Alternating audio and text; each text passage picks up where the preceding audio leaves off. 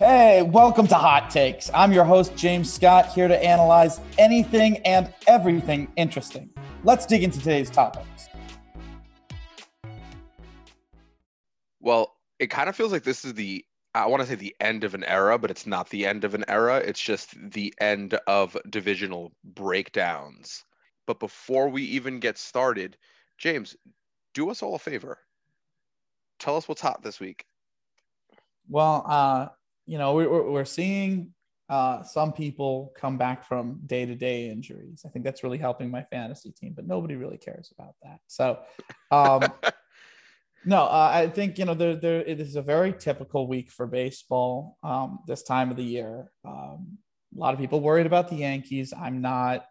Like I said on this podcast before, people who are switch hitters, people who are swing speed guys, they don't typically do well until the second half of the season or later on into the season. The Yankees are just chock full of swing speed guys. And then on top of that, they have Hicks, who's a switch hitter. So not too worried. The Blue Jays are doing exactly like I thought they would, performing, you know, exactly like I thought they would. I mean, there's a couple of guys on the team who are well exceeding my expectations for sure. But as a whole, they're doing exactly what I thought they would do. The Royals have been great, but it's very early on, and I don't think the Twins have gotten going. They have a lot of bat speed guys. They've also started the year in the National League, so Cruz hadn't really gotten going. And then Cruz was day-to-day for a minute. Buxton was day-to-day for a minute. Simmons currently has COVID. I think a lot of things have kind of stalled the Twins early on in the season. Indians have looked interesting, but I don't think that they were ever, you know, thought to be in competition for the division. But the White Sox, you know, quite a few players on them are bat speed guys. Quite a few players, you know, Moncada's a switch hitter, you know, quite a few players on their team are either rookies or guys entering their second year.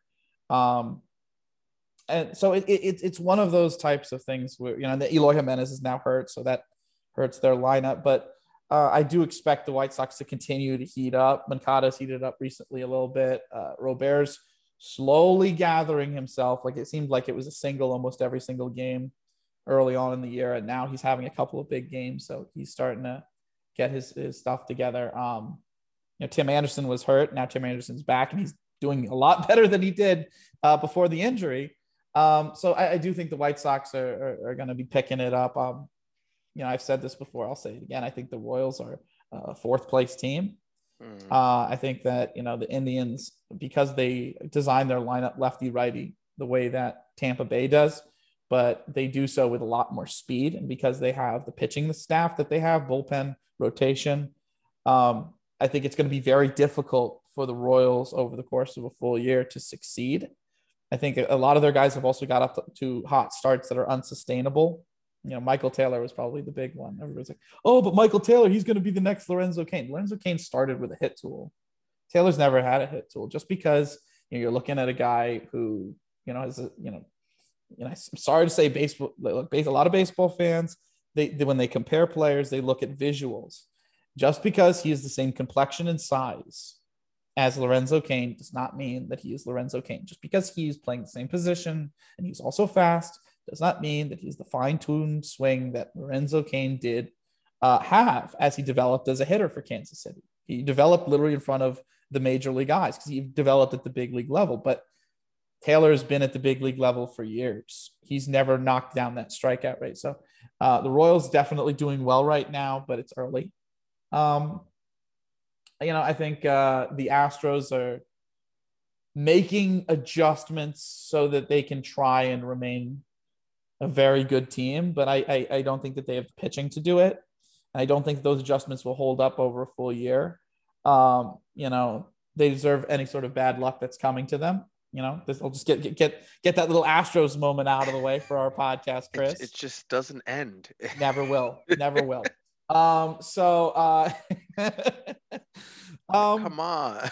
I mean, you know, the Mets have had a couple of injuries, you know, with Carrasco. He needs to come back. When Carrasco and Syndergaard come back, and, you know, as we move on in the season, and you know, Lindor's a switch hitter. And, you know, Alonso's got ridiculous bat speed. Same thing with Conforto, but Conforto's actually been historically a first half guy.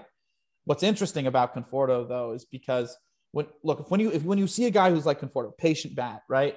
First half guy typically. They know that they're historically a first half guy, and they have the physicality to hold up over a full season. So while they are in their prime, they can turn that first half into being more of a second half player by just holding their own on a level that they held in the offseason for the first half, and then really pushing at the second half, and then being really in season shape for the second half. And that's, you know, when they have those types of years. Gardner did that, I think 2-3 years ago. He's historically a first half guy. So I think that we could see a flip for Conforto this year, because I do think he's got pretty good bat speed for a lefty, at least for a patient lefty. And, you know, I think that that's a team that as they make adjustments and people get healthy as the season goes on, they'll definitely do better. They don't have very many holes, so any sort of trades at the trade deadline are really going to impact the team on a real level, because it's not like they'll be straining to put people in the right spots. The Braves have signed. Yeah, look, the Braves, they brought in Pablo Sandoval, okay, during like way late in the offseason, right? They brought in Ender and CR. Well, I won't say they brought in. They brought him in years ago, okay? But they kept him. They kept Ender and Ciarte despite all the guys that they had in organization, okay? They went out, they got Orlando Arcia, right? They have Shea Langliers and William Contreras, which is Wilson Contreras' younger brother, in the high minors for them. Just in case something goes wrong with Travis d'Arnaud, who's now having a really rough start to the season. You know, I really was hoping that he had turned the corner, given that he's usually healthy for about 90, 100 games. But it's starting to look like he's a hot and cold player who has trouble staying healthy for 100 games. It's not even like he turned a corner and now he's a good hitter. No, he's just hot and cold. When he's hot, he's awesome. But, like, if you're hot and cold and you're injury prone, like, my dude, you're probably best used as a backup catcher or a DH or first baseman, something that'll keep you healthier, like something to mitigate this. And it's likely that by the end of the season, Shea Langliers. Probably Langliers, right? Yeah, I don't want to. I probably completely am butchering it, but it's very good. I have heard Langliers. I have heard. Thank you. Yeah. He's a guy who's got power. He was a college bat. He's got the defense for the position.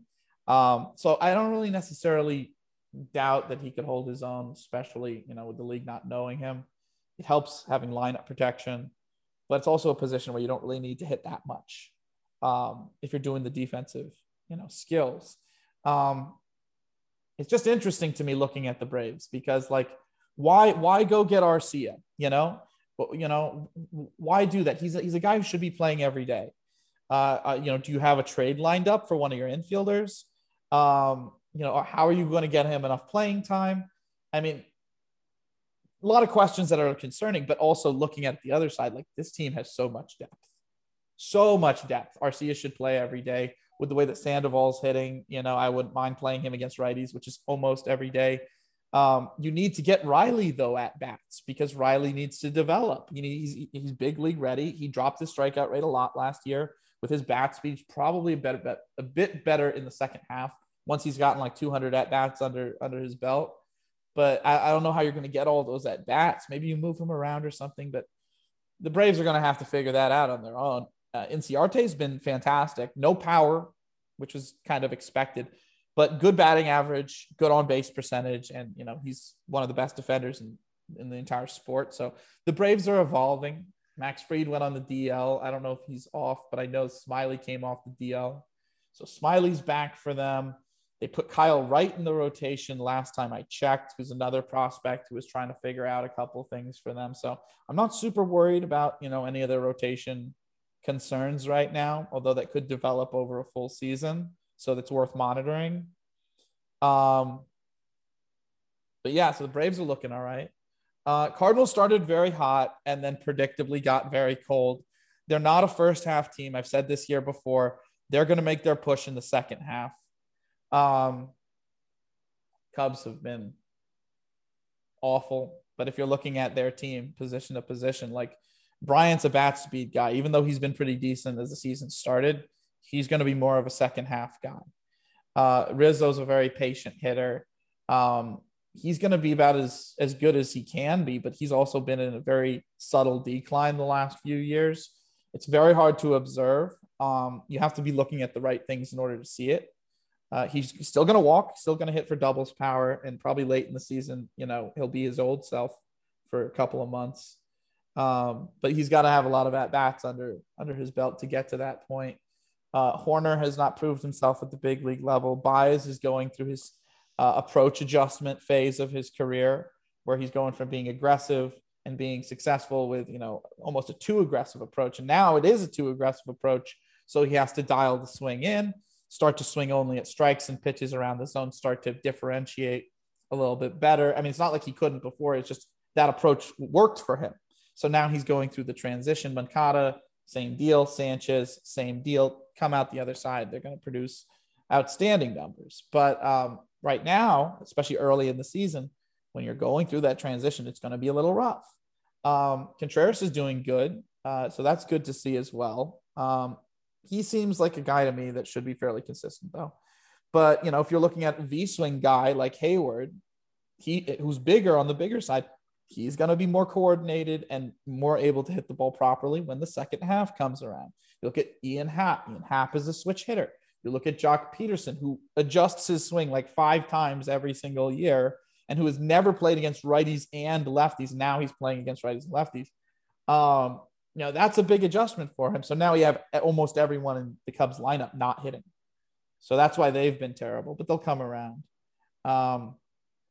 Padres have been super exciting.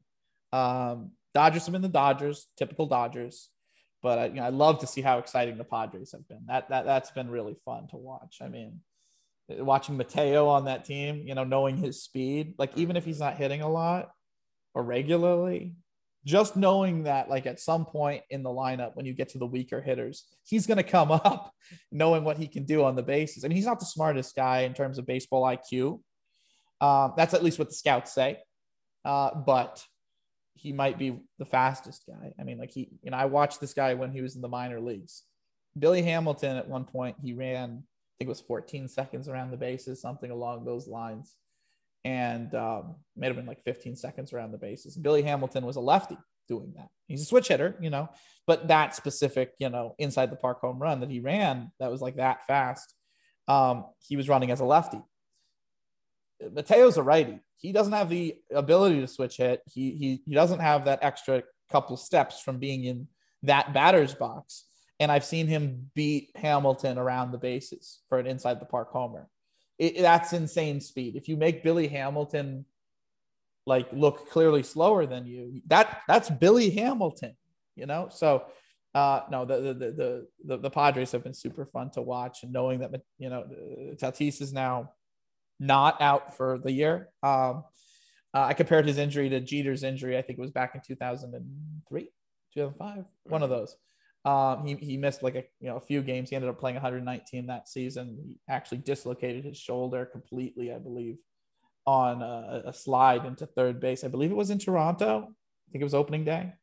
My memory, you know, I hope I'm right. You know, if I am right, then goodness gracious, my memory, right? But oh my God. Yeah, they got Machado, they got Hosmer, they got Myers, they got a good team. Padres got a good team. Very exciting team.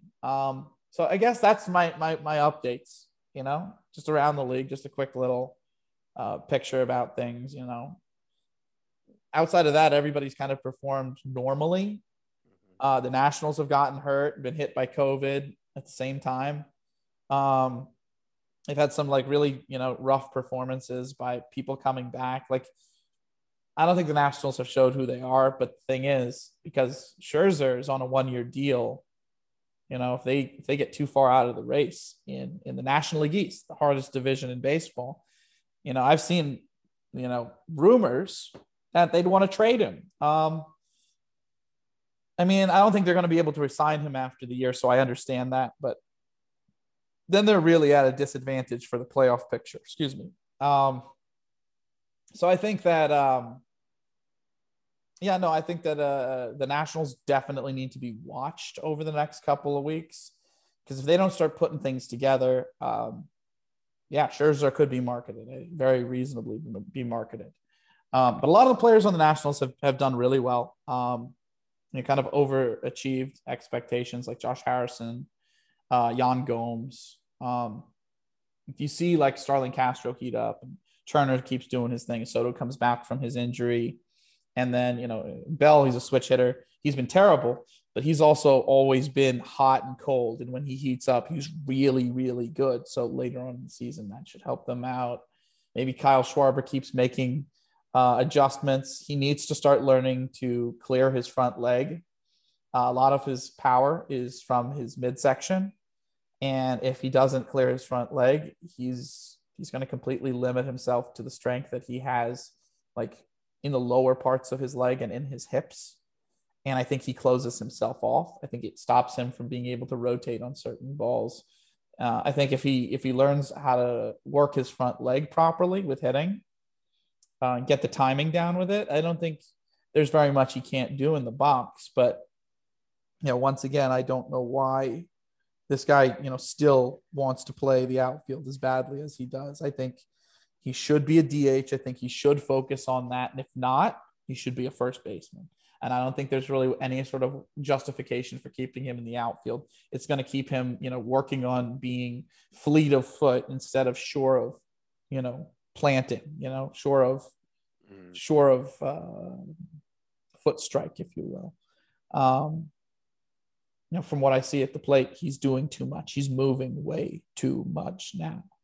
And the process needs to be simplified if it's going to ever be effective at the levels that it could be at the big league level. But he's got such amazing hitting talent that I think it can come together. It's just hard to imagine why a team would look at him and be like, oh, yeah, we'll keep him working on the skills that'll make him a bad hitter and like a mediocre defender. Well, then you have a very average player, or sometimes possibly even below average. I don't get it. I'd put him at first base or DH and leave him there. He probably just doesn't want to do that. Probably likes playing the outfield too much. I mean, he has gotten a lot better at playing it, but that doesn't say much. He was one of the worst, if not the worst, right? There was like Nick Castellanos, right? And now he's slightly below average to below average.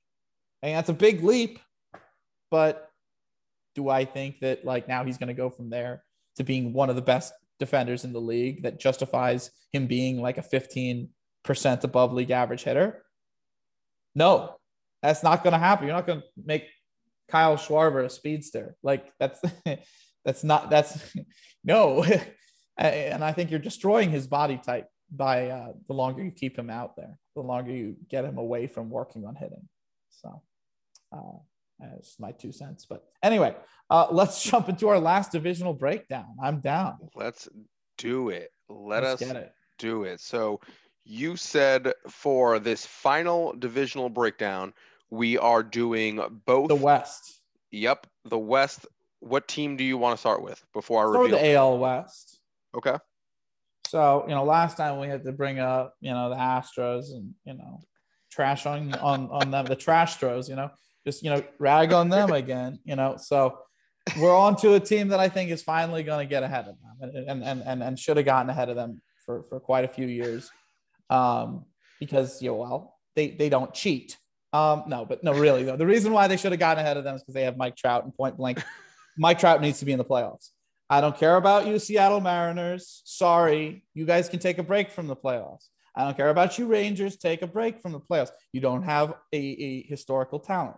Astros can take a break forever. You know, Oakland, you know, your Moneyball thing, that was fun while it lasted. You know, now let Trout into the playoffs. That's not how it works, of course. But no, I mean, Trout is like the greatest player I've ever seen. You know, era dependent, you know, he's probably the best player of all time. You take another player out of a different era, you put them into our era, they're not going to do nearly as well. So no, I just think it's a crime that we haven't seen Trout in the playoffs. So now we have the Angels. They're looking like the team to win the division this year. So far, you know, we are a little bit of ways into the season. not really a little bit of ways. We're like, what, 3 weeks? That's like still next to nothing. But the Angels pitching has performed just as I thought it would. Canning has been very good. Heaney has been very good. Otani's been Otani. Bundy's Bundy. Like they do have a good staff, not a great staff, but a good staff.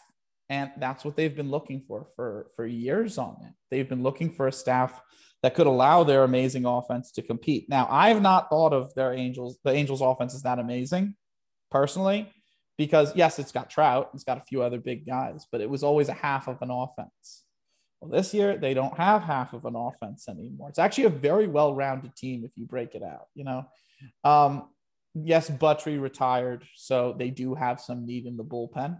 The bullpen's one of the easiest positions to build on the fly. And plus, you know, late in the season, you know, if you have guys who come up and, you know, end up adding onto your rotation, you can always bump the worst in the rotation to the bullpen. And I think that that works specifically for the Angels because they have like a bunch of starters. Okay. They have Bundy, they have Otani, they have Canning, they have Cobb, they have Heaney, they have Quintana. That's 6. I feel like I'm missing out on one. I think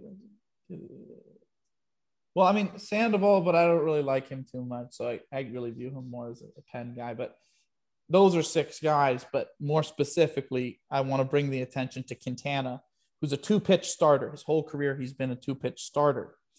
And when you go to the bullpen, your fastball velocity can increase. And the reason why Quintana stopped being an ace was his fastball velocity dropped. And as a 2-pitch pitcher, who's really dependent on the differential between his fastball and I believe his changeup, his changeup lost effectiveness. He stopped being a good pitcher. You put him in the bullpen, especially as a starter who's used to going full games, he can go 2 innings at a time. He can increase his velocity, you know, for short periods. And that creates the difference that you need for the changeup to be effective. So now he's performing as an ace for you in your bullpen for multiple innings. I think that this is a strategy that not a lot of teams do enough, taking guys who are starters that are near the end, putting them in the bullpen, giving them a chance to rewrite the end of their career. We used to do it. Big league teams used to do it. John Smoltz, remember that, right? That's how things used to be done. If you couldn't stay as a plus starter, move you to the bullpen, see how that works. And sometimes it worked really well. I think, you know, we talk about great pitchers for different eras. King Felix Hernandez has been one of the best pitchers. Well, not recently, but when he was good for like 10 years, 12 years, something like that. Just dominant. ERAs in the 2s, tons of strikeouts, lots of weak contact, you know, didn't walk people.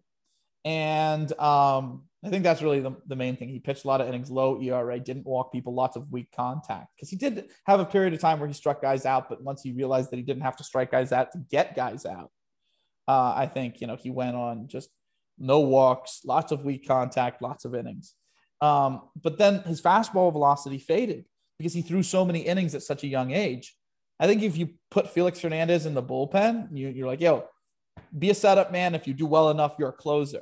He could be the next John Smoltz. I think he could absolutely up the fastball velocity enough to have like, what, 4 more good years out of the pen. I mean, if he was like, if you're thinking about him and being like, oh, he's borderline Hall of Fame, that makes him Hall of Fame. If you're a closer for like 3 out of 4 years for the end of your career and a reliever for the end 4 years, and those years you have an ERA of like 2, you know, 2.5, 3.2 and 3.6, you know, decline, sure. But, you know, with his career, you add that onto it. He's a Hall of Famer. There's no doubt. But, you know, teams don't really like to think about things this way. I don't know why. Brett Anderson would make another great pick for the bullpen. Edinson Volquez, if you introduce him to the bullpen in the right way, you can't put him in high leverage situations. You can't put him in multi-inning situations. You got to bring him in when nobody's on base and you have a lead. And you just pitch him 1 inning. And then once he gets his confidence and he's, you know, really on a roll with those 1 inning appearances, then you bring him in maybe with a guy on first base and see how he does, you know, but you start no pressure where he can just, you know, stuff a guy to death, you know, breaking ball, fastball and all that.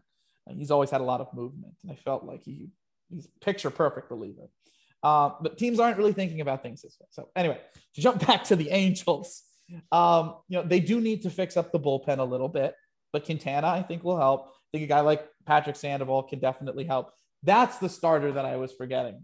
If Reed Detmers ends up coming up at the end of the season, which people have said, he's near big league ready. He came out of the draft near big league ready. That could bump even Alex Cobb to the bullpen. So then you have another guy joining the bullpen who, is a former starter who's starting to tail off because of the stuff. Well, in the bullpen, ramping things up, it's back. So, and then also it's worth mentioning that Alex Cobb's underlying statistics are actually really, really good. So it might not be Alex Cobb. It might not end up being him. Maybe, Ohtani reaches his innings limit and you want to keep him fresh for the playoffs. So you move Ohtani to the bullpen for the end of the season. And then, in the playoffs, you move him back to the rotation and he's fresh, and that can get you just finish the season strong with the bullpen and still have enough guys giving you a chance to win every single day that you get your wins off that offense. Point is that there's ways of navigating this. There's ways of getting guys at the deadline, moving players around based on their roster, promoting guys. Now there is a little bit, that has to depend on, hopefully Reed Detmers is ready, but if he isn't, you trade for a guy. Hopefully, Quintana can do great in the playoffs. I actually think that's looking at the facts of the matter. He can do better in the bullpen, but with Cobb, that's more up in the air. Can Cobb be a good reliever? Will Ohtani be able to last the season? So there are concerns, right? But when you look at the other teams in the division,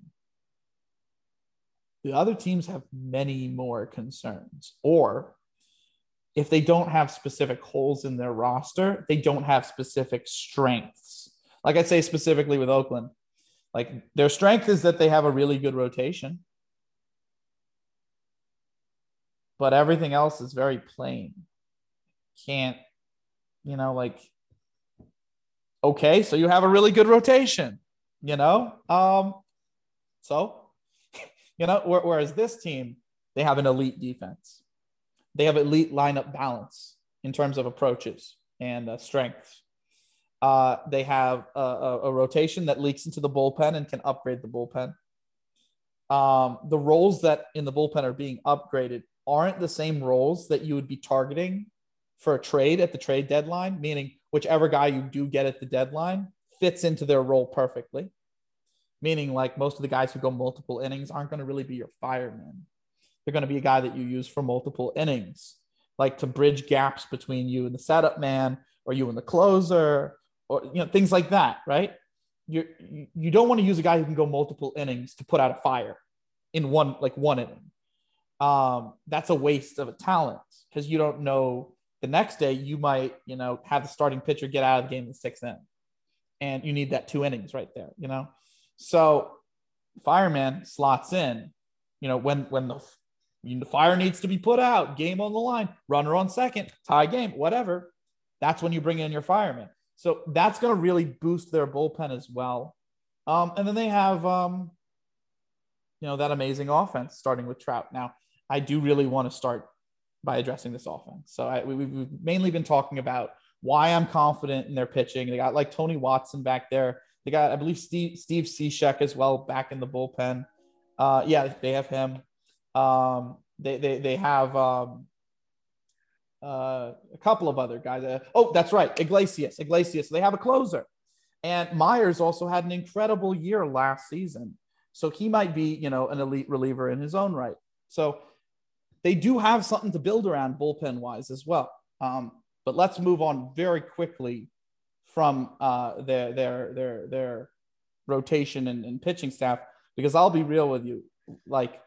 I could keep talking about that all day, given how much of an issue it was in the past for them and how big it is for them right now. Well, I won't say big because it's not really a massive strength, but it's clearly something that is a plus. It's clearly something that can be worked with. It's clearly something that if you make one move or two moves, you're able to compete with anyone else, given the makeup of the rest of your team. And that's been such an issue for the Angels for so long. that I could actually talk about, you know, the ways they've upgraded individually from previous years, the way Heaney's gotten better, the way that Canning's gotten better, what's happened with Dylan Bundy and how he's not the same guy he was with Baltimore. But we need to talk about this offense. This is the big part of their, this is the strength of the team, so to speak, the position player group. Okay. They have Kurt Suzuki. So they finally have a reliable offensive catcher. He's also one of the most intelligent catchers in the game. He created the plan. I think we've talked about this before. He created the plan that actually defeated the Astros cheating scandal in the 2019 World Series. So he's on another level. He's outthinking you. He's two steps ahead of you. He's like, oh, well, we're calling, you know, we're putting down the sign for a slider here, right? So they're going to say that a slider's coming. So let's reverse it. So, you know, it's a fastball. And then the next time we're going to make it seem like we've reversed it again, but it's the same. But they're going to think this. So imagine like the second at bat, the third at bat, trying to stay ahead of these hitters who know what the normal pitch is coming. He was able to develop a system that out-thunk the Astros hitters. Like that's some 2,000, 3,000 IQ, light eyes light up, you know, internet stuff. You know what I mean? Like, so big props to Kurt Suzuki. He's now the Angels catcher. They have Max Stassi, who I believe he also was on the Astros recently. So maybe he's going to be able to give away some extra secrets on how to beat the Astros if they continue their cheating ways in that division against them. It just can't be, you know, oh, I'm serious. It can't be a coincidence that they have Max Stassi as the backup catcher, former Astro, and Kurt Suzuki, the guy who defeated the Astros, at catcher, a position that's so key with winning, with calling pitches, with conducting, you know, okay, well, if this happens and this pitch is thrown and we get a ground ball, we're going to specifically get a ground ball from this pitcher this way in the infield. So we're going to have the infield now shift that way. Like, there's no way that having this combination of catchers has nothing to do with the Astros. I think this is just to make sure that they stay not cheating, you know, because you have a guy from the team from those years in Stassi, and you have a guy like Kurt Suzuki who defeated them, and that's your combination. So that's cool, and I just think that should be noted. Getting to the infield. Now, Kurt Suzuki, like we said, he's a very smart catcher, so they should have good defense at catcher, even if it's not the greatest at throwing runners out. Kurt Suzuki's not the greatest at that. At first base, Pujols is there. He started hot. I think he knows that this is kind of the end and he's fighting for his spot right now. He has a bunch of lineup protection, so I do understand why he's having success on balls in play and while he's walking as much as he is. I do not think it's sustainable. Old man Pujols is like maybe 45 years old, something like that.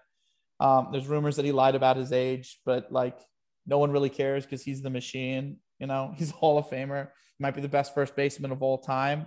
Who cares about the fact that you might be 2 years older than you are if you put up those numbers at the big leagues? So, you know, hat tip to Pujols. But I fully expect that he's going to be in a platoon later in the year when he starts cooling off with Jared Walsh. The league doesn't really know Walsh that well. Walsh, when the league does get to know him, is not going to be able to do what he's able to do right now. But right now, he's hitting for a pretty decent level of home run power. Lefty. It's going to work well in a platoon with Pujols. Also, it's going to work well defensively. I think that's another thing that's worth noting. He should be a pretty defensive option at first base. Talking about things defensively, across the infield, they have David Fletcher, Jose Iglesias, and Anthony Rendon. Anthony Rendon's a well above average defensive third baseman.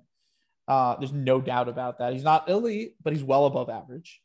You have Jose Iglesias, who's an elite shortstop. You have Fletcher, who's an elite second baseman. I think that combination, double play-wise, is the best in baseball. I think that's, you know, shortstop, second base, defensive combination there. Yeah. Best in MLB. Excuse me. A lot of burps today. Goodness. Fletcher and Iglesias, though, they're mainly singles hitters. These are not guys that are going to, you know, particularly hit the ball out a lot. They're going to spray the ball around the field. They're going to bat above 280, maybe bat above 300. We'll see, you know, as the rest of the team starts to heat up and the year goes on. We'll see as they start getting better pitches to hit how good they'll end up hitting.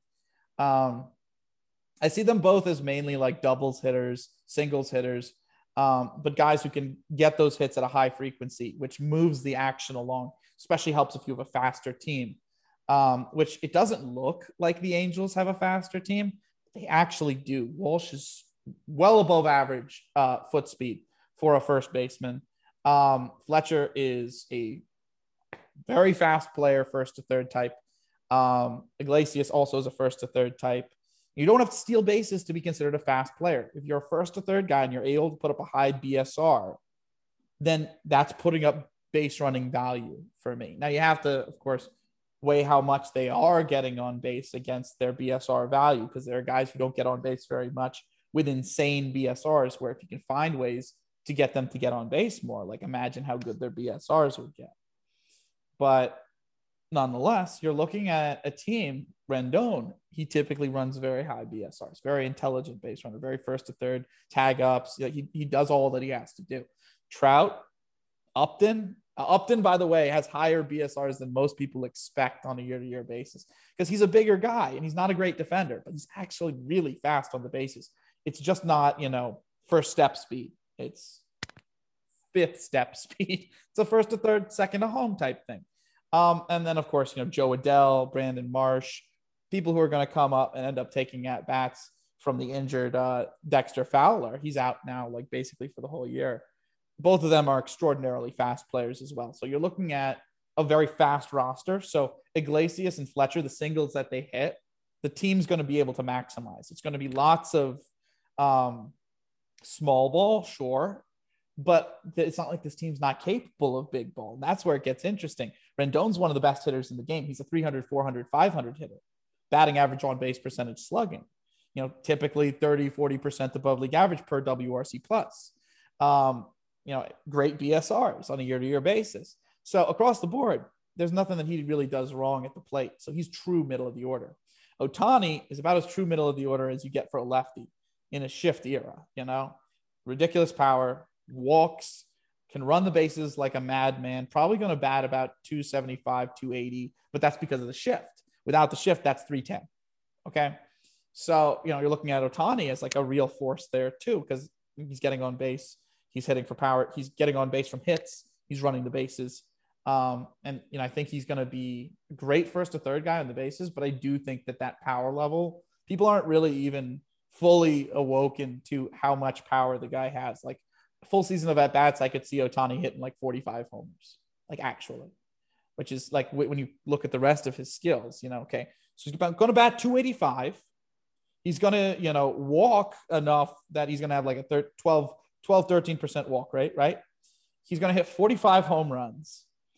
He's going to then be getting on base somewhere around a 390 clip, 380 clip. Ohtani's amazing. Point is, Ohtani, we could be talking about Ohtani all day. I say Trout's going to put up the most value for you in baseball. He's the best player in baseball, but the person in baseball who's doing the hardest skill is Ohtani, because he's an ace pitcher, lefty throwing as hard as he does, who can run the bases like he can and who can hit like he can. No one else in baseball is doing that skill set, and hasn't for 100 years. So yeah, that's Ohtani. But then they also have, when Upton's hot, he's a very hot and cold player. He's about as good as any sort of middle of the order hitter. And then there's Trout. So you're looking at a team that is very powerful, but you're also looking at a team that's going to put a lot of balls in play. You're also looking at a team that's going to run a lot, and they're just going to get hotter as the year goes on, because Kurt Suzuki is that type of guy where he needs lineup protection to hit for homer power. And Trout's a guy where as the season goes on, he just gets better and better and better. That's just who he is. But more specifically, when Upton's going through a period of time where he's not hitting, he's an auto out. So once he joins the fray, if you will, and the prospects in right field end up contributing, I think you're looking at a 1-9 lineup. I think, you're going to start seeing more power hit for from Kurt Suzuki, from Jose Iglesias, from David Fletcher. I think that, Trout's never been in a situation where he's going to see as many pitches to hit as he's going to in this situation. So does the team have, lefty bats, yes, it depends on if they want to go with Marsh or not in left field or right field, but they do have Ohtani. Okay. And you don't want to go with too many lefties in this era because you also have Walsh, who's going to be platooning. You don't want to be going with too many more than two or three because the shift era, too many double plays. But you need enough to diversify things. So they have that going for them. They have the lefties going for them. They have patient hitters going for them. They have hot and cold hitters going for them. They have singles hitters going for them. They have home run hitters going for them. So they first to third base running. They have stolen base guys too. They have rookies. They have guys at the end of their career. They have guys in the middle of their career. They have guys at the end of their prime trying to just get a championship. Upton, you know. It's the most perfectly balanced lineup, like for just this season, once everything's clicking. Because everybody has their own reason to have a chip on their shoulder and perform. So that's the Angels.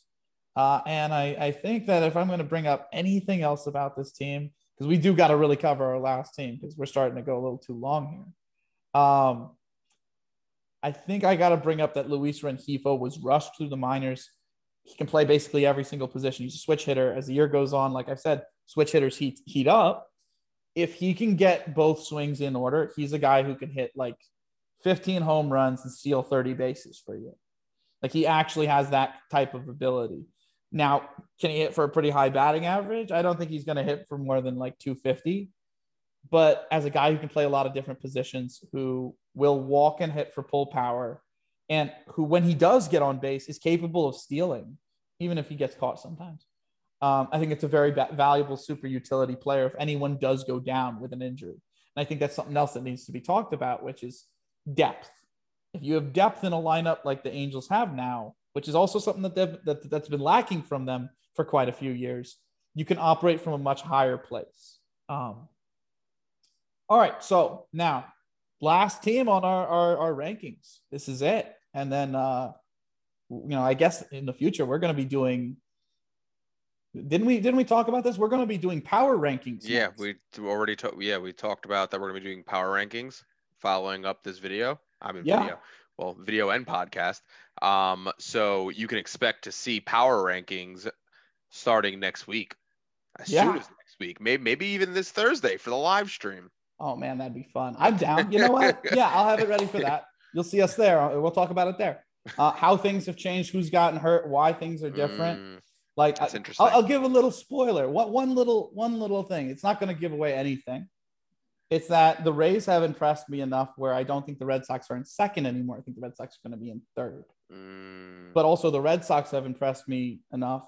The Blue Jays have shown me that I was right, as if there was any doubt in my mind about that, that I think it's very clear that there's going to be a separation between the Red Sox and the Blue Jays, like a win separation. And then there's going to be a much bigger separation between the Blue Jays and the Orioles, mind you. But I think that I think the Rays are still right there. I think that they're still as relevant, at least right now,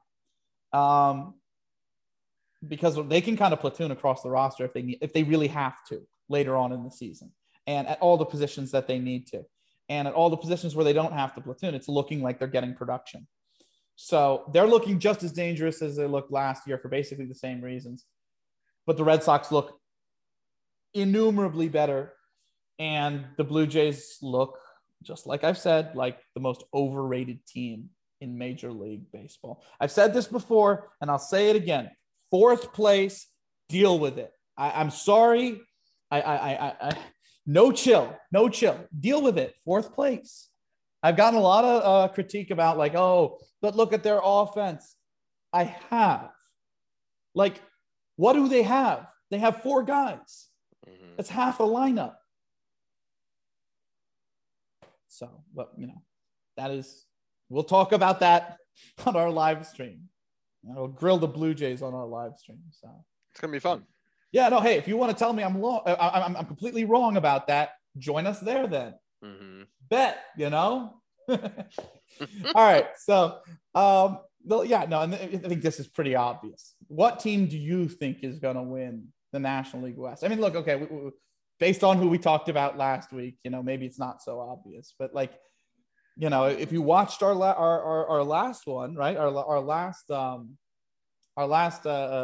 fourth place video or second place video. Yeah. Our second place video for the West. The National League West, actually, their second place team can compete for the division, but like the Dodgers are the most obnoxious team. Like no one can leave them off. Like I would be shocked if anyone watching this thought that we were going to leave off ranking the Dodgers. Like we'd forget about them. You know, the Dodgers are like, the Yankees used to be the prima donna team, you know, now it's very much the Dodgers, you know, it's just a bunch of pretty boys, you know, it's like, you know, LA kids, you know, I don't really like that kind of thing. You know, it's just, it's not my style, but anyway, you know, the Dodgers won the World Series like a year ago. Okay. They won it with the only roster that they've compiled in recent years that I've really fully approved of. Usually they are lacking in one form or another form with regards to the way that they put together their roster. And such is the case again this year. Instead of saying, hey, we won the World Series last year, let's go out and, you know, get some guys who are really big game players. And let's try and build on that success and win another World Series this year. Instead, they basically went out and said, okay, how can we build a team that's going to do well during the regular season? But when they're in the playoffs, all of the pitchers are going to be in trouble. How can we do that? Like, it's almost as if they actually went through that process. Because here's the deal, okay? Let's just say the Dodgers make it through the playoffs. They make it through the National League, okay? Because the Dodgers, you know, somehow they beat the Padres, okay? And they whoop the rest of the National League, okay? Just because, you know, maybe they're on another level. Some people believe that, you know? And they get to the World Series, okay? So, first and foremost, Tony Gonsolin's not going to be in the rotation at that point in time either because they finally determined that he's a reliever. He's gotten hurt or, you know, he's through so many innings during the season that you have to confine him. You know, like if you're putting him out there after going that far above his innings limit during the regular season, you're risking injury. So Gonsolin wouldn't be out there in the rotation. Same thing for Dustin May.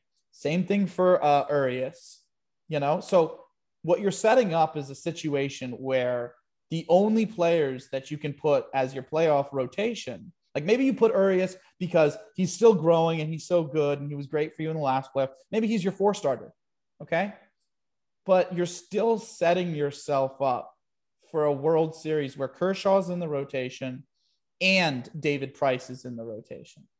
That's like basically like, if you have an elite team you're going up against, that's like giving away two victories and then hoping a guy who's pitched too many innings during a regular season, who's a lefty in an era of power hitting righties, you know, is still fresh enough to go your fourth game. I don't think that they can get to the World Series, let alone win the World Series with that group, I think that there are teams like the Padres that are much better set up to beat the best hitters in the game. Like I think Joe Musgrove gives you a much more competitive game in the playoffs than either Price or Kershaw. And like, no disrespect to Kershaw, like my guy, he might be like the best pitcher of our entire era, but it's during the regular season against below average hitters, slightly above average hitters, and like lineups that have bad tendencies. But when you get to the playoffs, you have well-rounded lineups. You have balanced lineups. You have elite hitters. So you can't just pitch to a scouting report, which, mind you, is something that Bauer does. So, and that's another guy I forgot. So, yeah, so Bauer, so maybe Urias wouldn't be in the rotation. Maybe it would be Price out of the rotation. But that's the other thing. Bauer does the same deal. Bauer pitches to scouting reports, which is why whenever Bauer gets lit up, it's always when he's pitching to a scouting report and the hitter adjusts because Bauer's not capable of adjusting back to a hitter who adjusts to him pitching to their scouting report because Bauer doesn't understand how hitters adjust in those situations. Thankfully, I do. I was a hitter. I study these situations. I study how hitters, different types of hitters do adapt and how different hitters can adapt and at what point of their development they are in so that we know which way they lean. Like It's all very fine, because you have to understand a lot of these at-bats, you're asking things of yourself. And different approaches allows you to give those things. You know, say, I'm going to ask myself to lay out and catch a ball. Well, if I've never done that before, I'm not going to be able to do it. You know what I mean? So if you're someone with a certain approach and you're doing it all the time, and then you're asking yourself to become more aggressive, what do you think is going to be more effective? Being aggressive from a patient approach, or being aggressive from an aggressive approach? So anyway, we could talk about, you know, breaking down approach and fundamentals and player evaluation. And, you know, maybe we can get, you know, John on a future podcast. We could talk about that with him. That'd be pretty cool. Yeah. That'd be dope. Yeah, it would be dope. So anyway, let's jump back in for the Dodgers. Kenley Jansen has looked great this year. It looks like his velocity is back.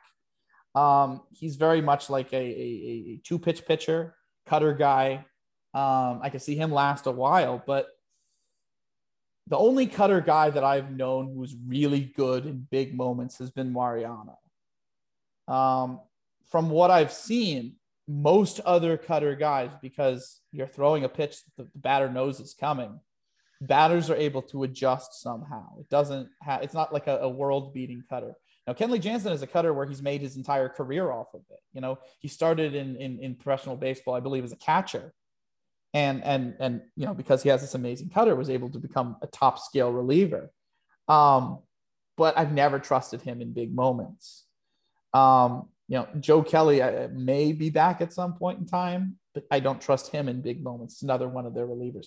Corey Knebel. If Corey Knebel comes back, he walks the world. The guy succeeds against batters who like aren't successful at making contact, you know, guys who just, you know, strike out a lot, but not the guys who are necessarily aggressive, but the guys who are like patient, work the count, swing and miss. Like they swing and miss, not because, you know, they're trying to put themselves on plane with the ball and they can't do it. They're swing and miss because they're trying to work to a mistake pitch. That's why this guy walks so many people, because they're trying to work to a mistake pitch, knowing that he misses the zone. So Knebel's not exactly against the best arms or bats super effective with his approach. If he was more of a weak contact guy, or he had a lower strikeout rate with his, or lower walk rate with his elevated strikeout rate, I'd feel differently. But with an elevated walk rate, with not the best contact management, and with the strikeouts being basically his only way of getting by, best hitters don't really cave in like that.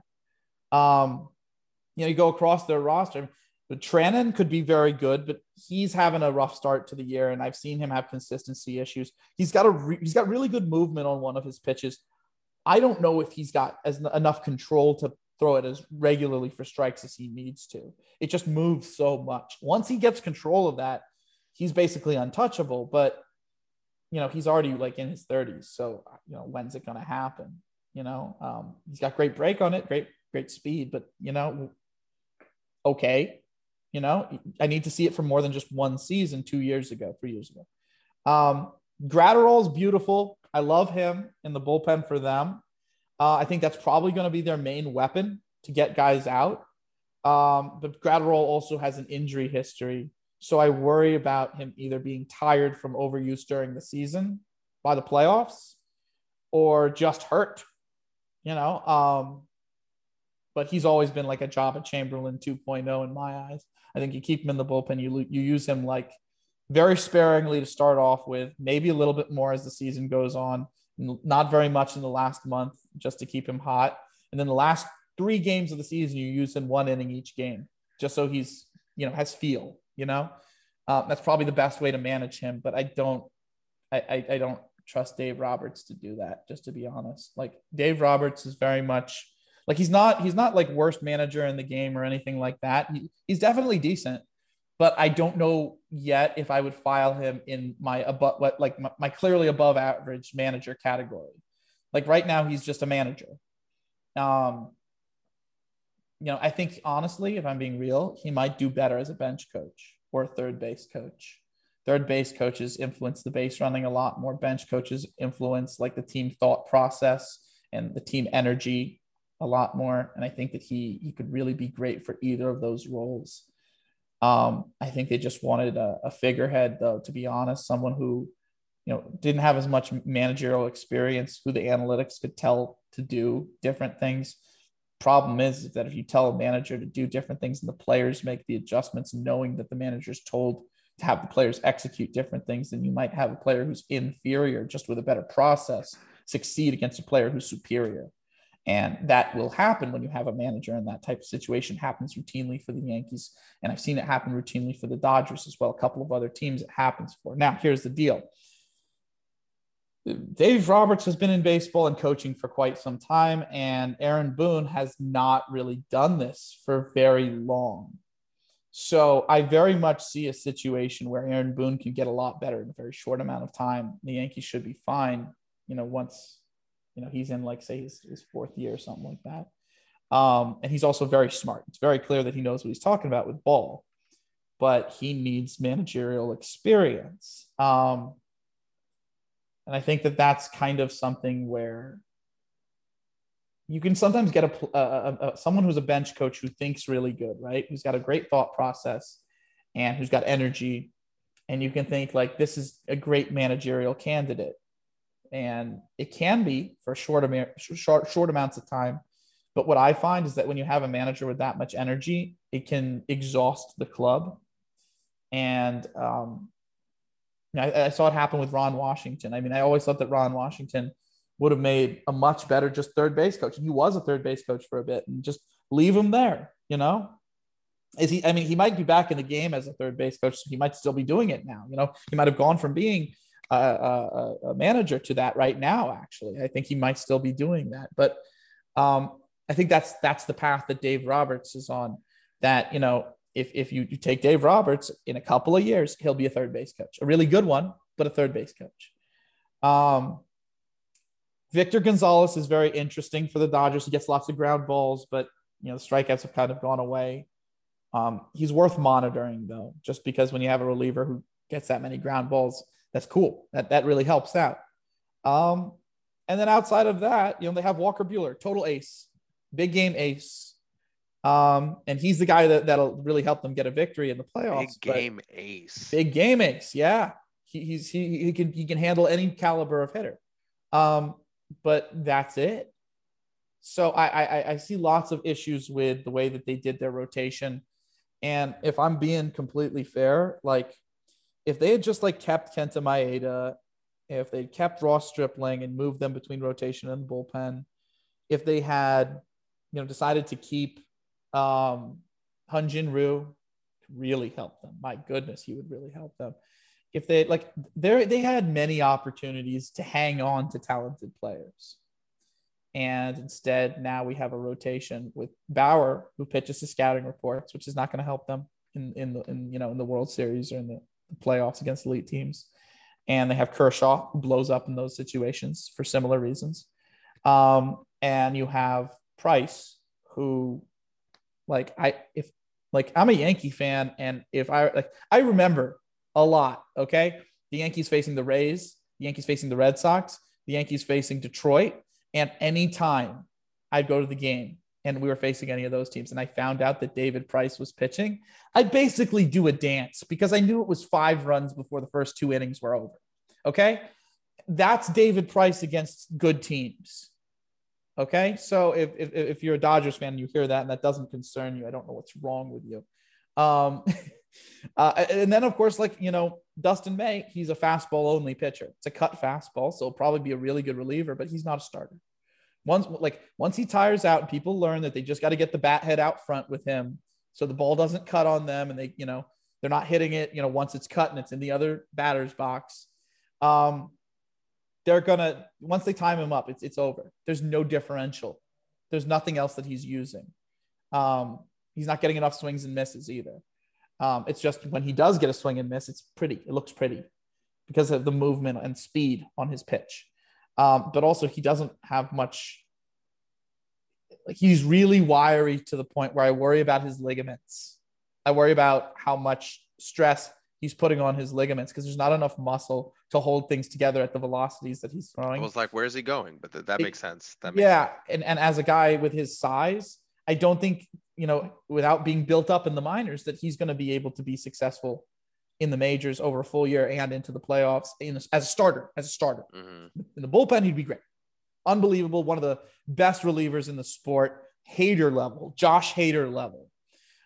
So yeah, you're a really good reliever, but I don't think he's a starter. Same thing with Gonsolin. I think he'd be a really good reliever, not a starter. So I guess where I'm coming from here is that if this team wants to win the World Series, like you got to take Kershaw out in like the third inning. You got to take David Price out like after the first sign of trouble.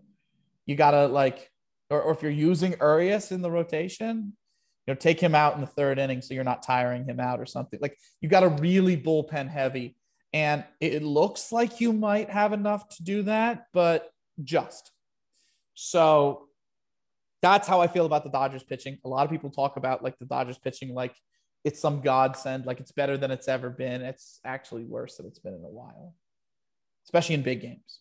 So that's my critique of them there. During the regular season, they will have no problems though. You face enough average players, slightly above average players, players who stick to their scouting report in all situations, players who are not fully developed with a full process of getting to a point of, you know, swinging at everything to getting to a point of swinging at strikes, you know, guys who have gone from step A to 100, 0 to 100 without learning any of the in-between, you know, guys who are just gym rats who swing at strikes, you know, you face enough of those guys these days during the regular season that you can do really well. I mean, people have talked about it. I forget who said it recently that like, the big leagues, big league front offices, they prioritize like velocity over control and command. Like, and I get it, you know, the end numbers, strikeouts are, you know, that's what analytics likes, but the analytics doesn't understand that the step beyond strikeouts is being able to lower your strikeouts, but go more innings by throwing less pitches and getting, you know, outs on grounders, because that's less than 3 pitches. 3 pitches is a strikeout minimum. You know, most strikeouts take like 5 pitches. If you can get an out on 2 pitches, you're going to make it a lot deeper into your games. Analytics doesn't really look at things that way, you know? Now, we learned the other day that front offices in large part, look at the same numbers that we do. They just have bigger and deeper databases and easier ways of sorting the data than what we have working for us. So, you know, if you look at what most analytics say right now is if a guy has high strikeouts, I love him. Fantasy baseball rewards high strikeouts if you're a pitcher and you're getting them, right? But in real life, what's a lot more valuable is a guy who's able to get weak contact, throwing the ball right into the zone. That's where the batter wants the ball. If you're able to throw it in the zone, you're still getting what you want. You're unbeatable. And, you know, eventually it turns into, you know, I'm getting weak contact and I'm throwing in the zone too. Oh, I'm getting hard contact and I'm throwing in the zone. Maybe I got to figure something else out. But that's the final development piece where you are so successful that you're not walking people, you're striking out the world, but you want to go deeper into games and you know your stuff. You can be thrown in the zone or you're smart enough that you can differentiate in the zone or you'll get that weak contact. So, you know, having these preferences to guys who get strikeouts, that's only when you're part of the way there. You're not at the end part of the process. And I find players that get their success from speed differential rather than control and command and putting your pitches where you want are a lot less successful against the higher levels of competition, especially opposite-handedness, which is why Clayton Kershaw does so great in the regular season. But in the playoffs, he doesn't do so well because everything is about how you know, his curveball's 10 miles an hour off this pitch, which is 10 miles an hour off this pitch. I believe it's like changeup, fastball, and curveball are all 10 miles an hour off of each other. So it's hard to time him. But if you're in the playoffs, right, and you're slowing everything down and you're a righty hitter on his lefty slow breaking pitches into the zone, you're timing it better. What do you think happens? So it's routinely why he blows up. It's also routinely why Bauer blows up. Like I've seen Bauer start off games where he goes like the first like 6 innings and striking out like 12 batters and like, you know, allowing like no runs. And then like within the next inning, he's allowed 2 home runs and like 4 runs to score. He's like throwing his glove and whatnot and, you know, flipping out and whatnot. And I'm like, my dude, that's because people have now seen you 3 times. You're pitching to their scouting report. They're adjusting. You aren't. Why do you think that always happens? Like, I'd love to talk to Bauer I could help him so much, because he has everything. He has the skills. He just needs to understand when a hitter changes their approach, what that looks like for each hitter. I have that data. He doesn't. Be a great conversation I can have with him. It would be absolutely fantastic conversation I can have with him. So that's the Dodgers pitching staff. That's their entire pitching staff. With regards to their position players, Will Smith is very much getting jiggy with it. The catcher, Will Smith, not to be confused with our Fresh Prince, or not to be confused with the reliever, Will Smith, who's also a pretty good player. The catcher, Will Smith, I like his intelligence. Okay. He's a guy who clearly, because he knows how people get pitched and he knows how he gets pitched, he realizes, okay, well, first pitch fastball is usually how they go against, patient hitters like me. So what Will Smith does is he has a very high rate of swinging hard, aggressive, great swings on first pitch fastballs. And he gets a lot of homers on those, or has so far, till I think pitchers are going to start adjusting to this. They're going to start throwing him first pitch breaking balls and things like that. So, but after the first pitch, if he fouls it off, or if he swings through it or something, he goes from this aggressive approach to more of a patient approach, where he's willing to work the count, not swing at balls, foul pitches off to get to more hittable pitches. And that's how he gets to power later into counts. So he has his early count power from being aggressive on the first pitch. He's got his late count power from fouling pitches off, and he walks. Okay. As pitchers learn that he's going to be that aggressive on the first pitch, they're going to get ahead of him. And I think the strikeout rate is going to go up, and the walk rate is going to go down, and the power is going to go down too. That being said, we're still looking at like a guy who's going to be like 20% above league average, 25% above league average after the adjustments come against him. And he's about an average catcher. Some people have a bit more issues with him defensively. I'm going to have to watch a little bit more before I say that. I haven't personally seen him be too much of an issue, but I've heard enough that I should watch. Behind him, they got Keibert Ruiz, who top prospect, but very much a polished player, not necessarily a toolsy player, not necessarily ridiculously, ripped, in shape, all of those types of things, right? But he makes so much contact and he plays catcher that they're thinking that they can parlay some of the contact into maybe higher levels of power, like give away some of the contact to hit the ball harder. He's been viewed as one of the top prospects in the sport for a very long time. I haven't been the biggest fan. I just very much view him as Kurt Suzuki, possibly without the level of intelligence. Well, I don't say possibly. Kurt Suzuki's been in the league for like 10 years, 12 years. So definitely without the levels of intelligence that Kurt Suzuki has, but I'm not saying it because I think Keibert Ruiz is dumb. I'm saying it because of experience and the fact that Keibert Ruiz has mainly had to focus on offense, keeping up through the minor leagues. So they have him behind Will Smith. They have Austin Barnes behind Will Smith, who walks a lot, but has no power. So they, that's their catcher situation. It's not the greatest situation. It's also because Will Smith is the type of hitter that he is, patient bat, I think that's going to cost them versus higher levels of pitching, specifically in the second half, because by the second half of the season, Will Smith will be officially into the period of time where pitchers have adjusted. Like usually you get about a full season's worth of data on a player before you adjust to them. People call it a sophomore slump, but usually it's a seasons of data adjustment slump. Because that happens. Like I've seen the sophomore slumps that begin halfway through a year.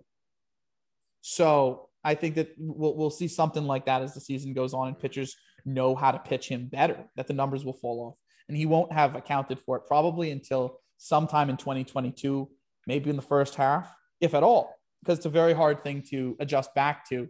Because he's not exactly a guy who's basing things off of a contact and aggressive standpoint. He's basing it off of having an approach that allows you to maximize on what you're being given. And they're going to be giving him less. They're going to be pitching him harder. So we'll see how that ends up working in the second half for them. Justin Turner is one of my favorite players in the sport. He's been unbelievably successful and consistent at third base. But truth be told, he is getting older. And, you know, while he has had above average ISOs and above average BSRs on a season to season basis, he hasn't really walked or hasn't really struck out a lot, has walked a lot. So very across the board profile, it is worth noting that his ISOs are almost always right around like 210, which is not too far above 200. It's nice to have an ISO in that range when you're not striking or when you're not striking out, when you're walking a lot, when you're hitting for in-play power, when you're doing all of that, you don't need to hit for tons of out-of-play power. You can hit for enough out-of-play power. Mm-hmm. And with the level of contact that he was making, that was more than enough. That was like 30 homer power for that level of contact. But when you start to see a player get older and the power starts to fade, you're having an ISO that's that close to 200. 200 is a good number. Even 190 is a good number. But you need some other things working for you in order for that to be a good number, to weigh it out, and for a guy who's been, so consistently a power hitter, any sort of drop from him is going to take him from a middle of the order guy to either a guy that you're going to use in the two hole or a guy that you're probably going to use in the six hole, which is back of the middle of the order. So, whereas if you had like Donaldson drop off, say Donaldson dropped off, and, the walks went down, the strikeouts went up, and, some of his ISO went down. Well, he's still probably putting up an ISO above like 220, 230, and that's where I see the difference, because Donaldson has this out of play power level that Turner was just never able to get to. I compare the players. They're very similar, different, very similar aging. But I've always thought of Donaldson as the more powerful one, and Turner is the one with more hit tool. And I think that at this stage of their career, that will allow Donaldson to keep being the same guy roughly. And I think that that's actually going to hurt Turner. Now, if Turner had 8 other guys that were better than him or 7 other guys that were better than him, you could use lineup protection because he has the hit tool to turn back the years and make him the same guy for years on end. But he's one of the best hitters in their lineup. They're using him right in the middle of their lineup. If you're putting him 7th or something like that, maybe he'd be the same guy. I think, he would be. And I think, it's possible that he is the same guy that he was last year. But I do think that we are starting to see, he's going to have to do certain things physically to keep up. So I'm not going to say like this is his bad year. No, he'll be fine this year, I think.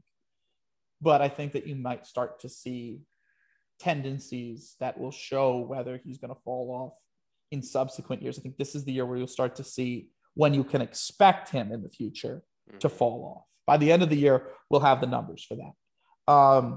You can quote me on that too. So Corey Seager, one of the best left-handed hitters in all of baseball, is on their team.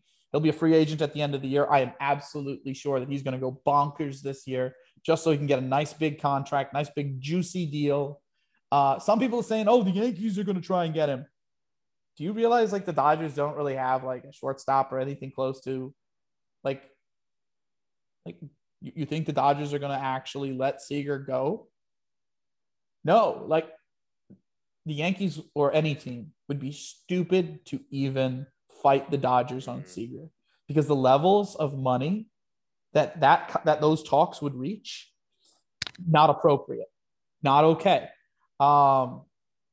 And I understand, the Yankees have money, but you guys got Stanton, get Stanton off the books before you even think about this. You're going to handcuff yourself again, like you did 10 years ago. And then you had to wait, 8 years for that to go away or whatever. I mean, it wasn't 10 years ago, but what I mean? In the early 2000s, they completely handcuffed themselves and they had to wait 5-8 years until everything expired. And then they were able to operate again. It would be a total shame for the Yankees to waste all of what they have now working for them just so that they could get a couple big name guys like Stanton and Seager. That's ridiculous. But yeah, Seager's, if you look at last year, Seager's expected batting average, expected slugging, he was just one of the best hitters in the big leagues with expected outcomes. So I'm just a huge Seager fan. I think he's going to go off this year. Muncy has declined every year since he's been in the league. And, you know, the first time he was really successful was he was very polished. The league didn't know him. And he also was coming into the league with the juiced ball. So I think he's been able to kind of parlay that, added to an approach change midway through, into a couple of years at the big league level. I think that this year we could start to see really big concerns about him as a regular versus righties and lefties. I think he'll have to be put in a platoon shortly.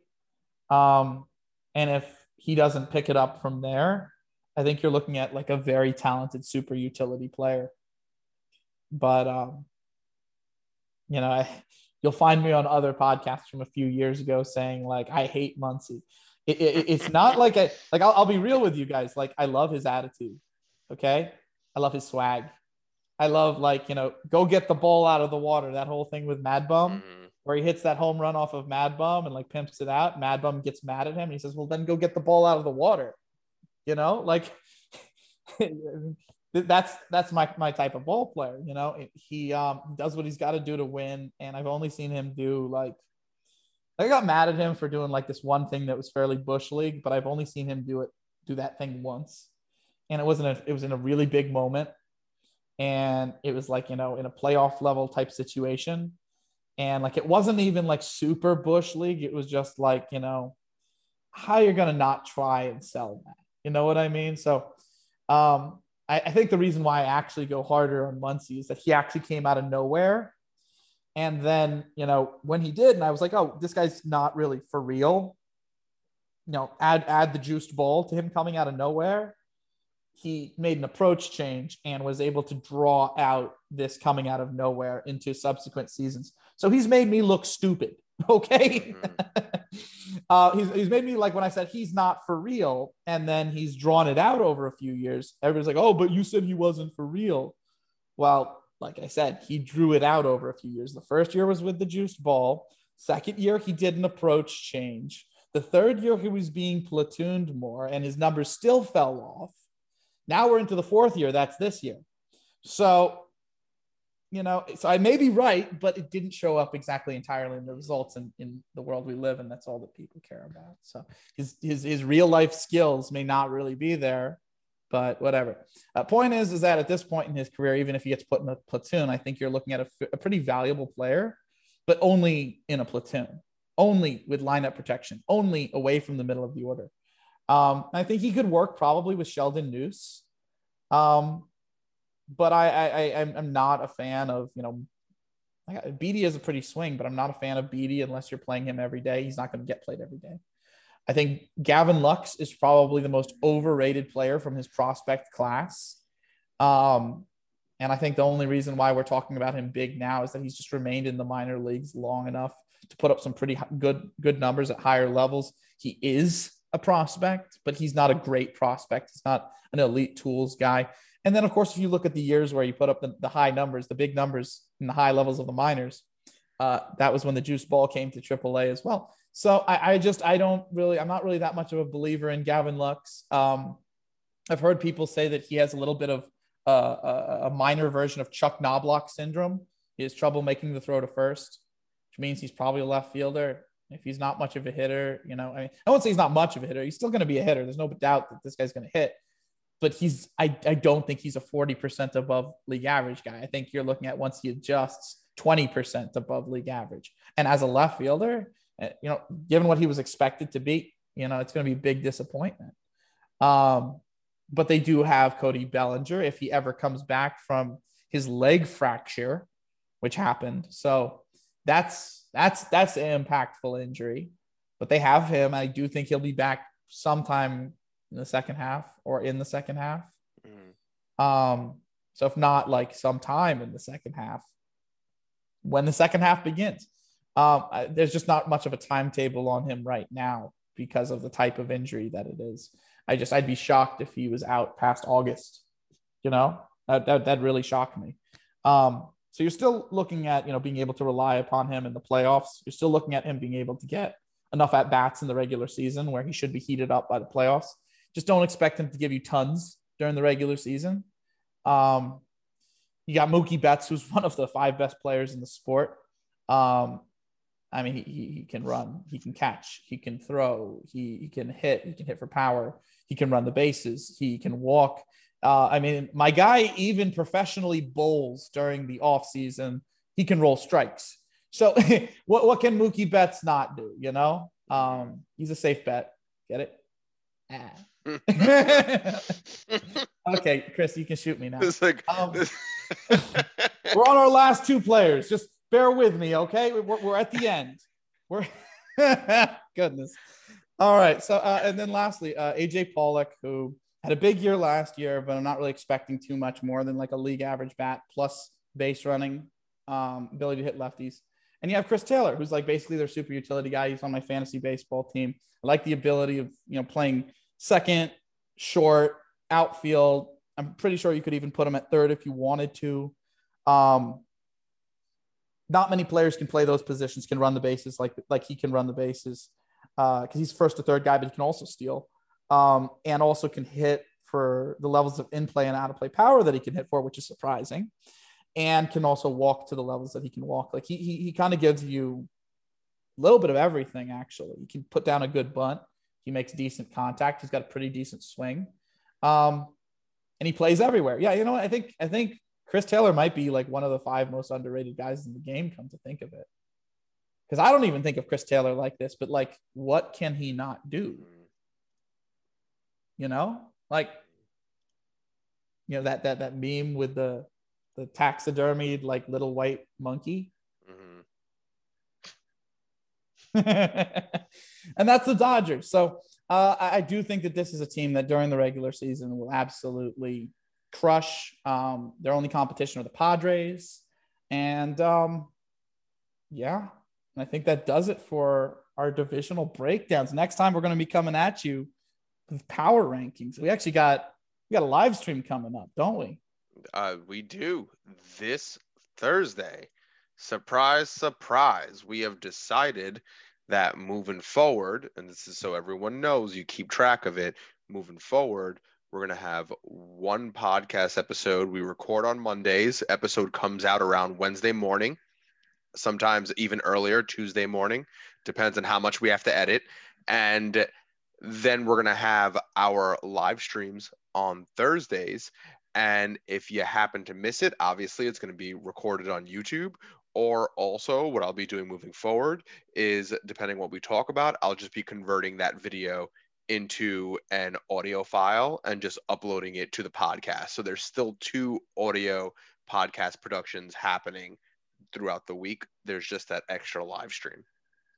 Yeah. And I think I was thinking about adding something to the newsletter. I don't know if you're on board with it, but we're definitely going to discuss this.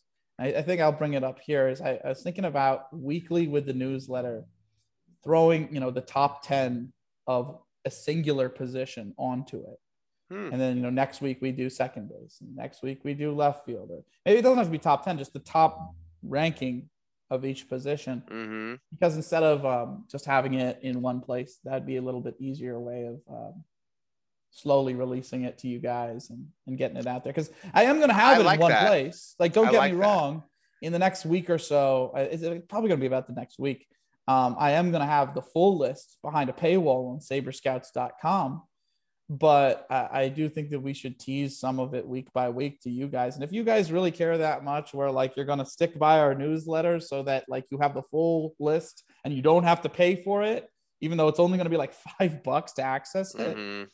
Then, okay, cool. I guess you'll get the full list that way. But, I mean, that's if you want to wait. You know, I mean, it's weeks and weeks. I mean, think about how many positions there are. And then you add on pitchers, relief pitchers. And then, of course, starting pitchers has to be broken down into left-handed starting pitchers, right-handed starting pitchers, left field, right field, center field, super utility, DH, you know, the whole infield. Like, it's going to be a lot of weeks. So if you just want the whole list in general, you know, we'll have it on Saber Scouts, but you know, yeah, I think that we can show you guys little bits, give you guys a little bit of a tease on our weekly newsletter. I think that's something we can do for you.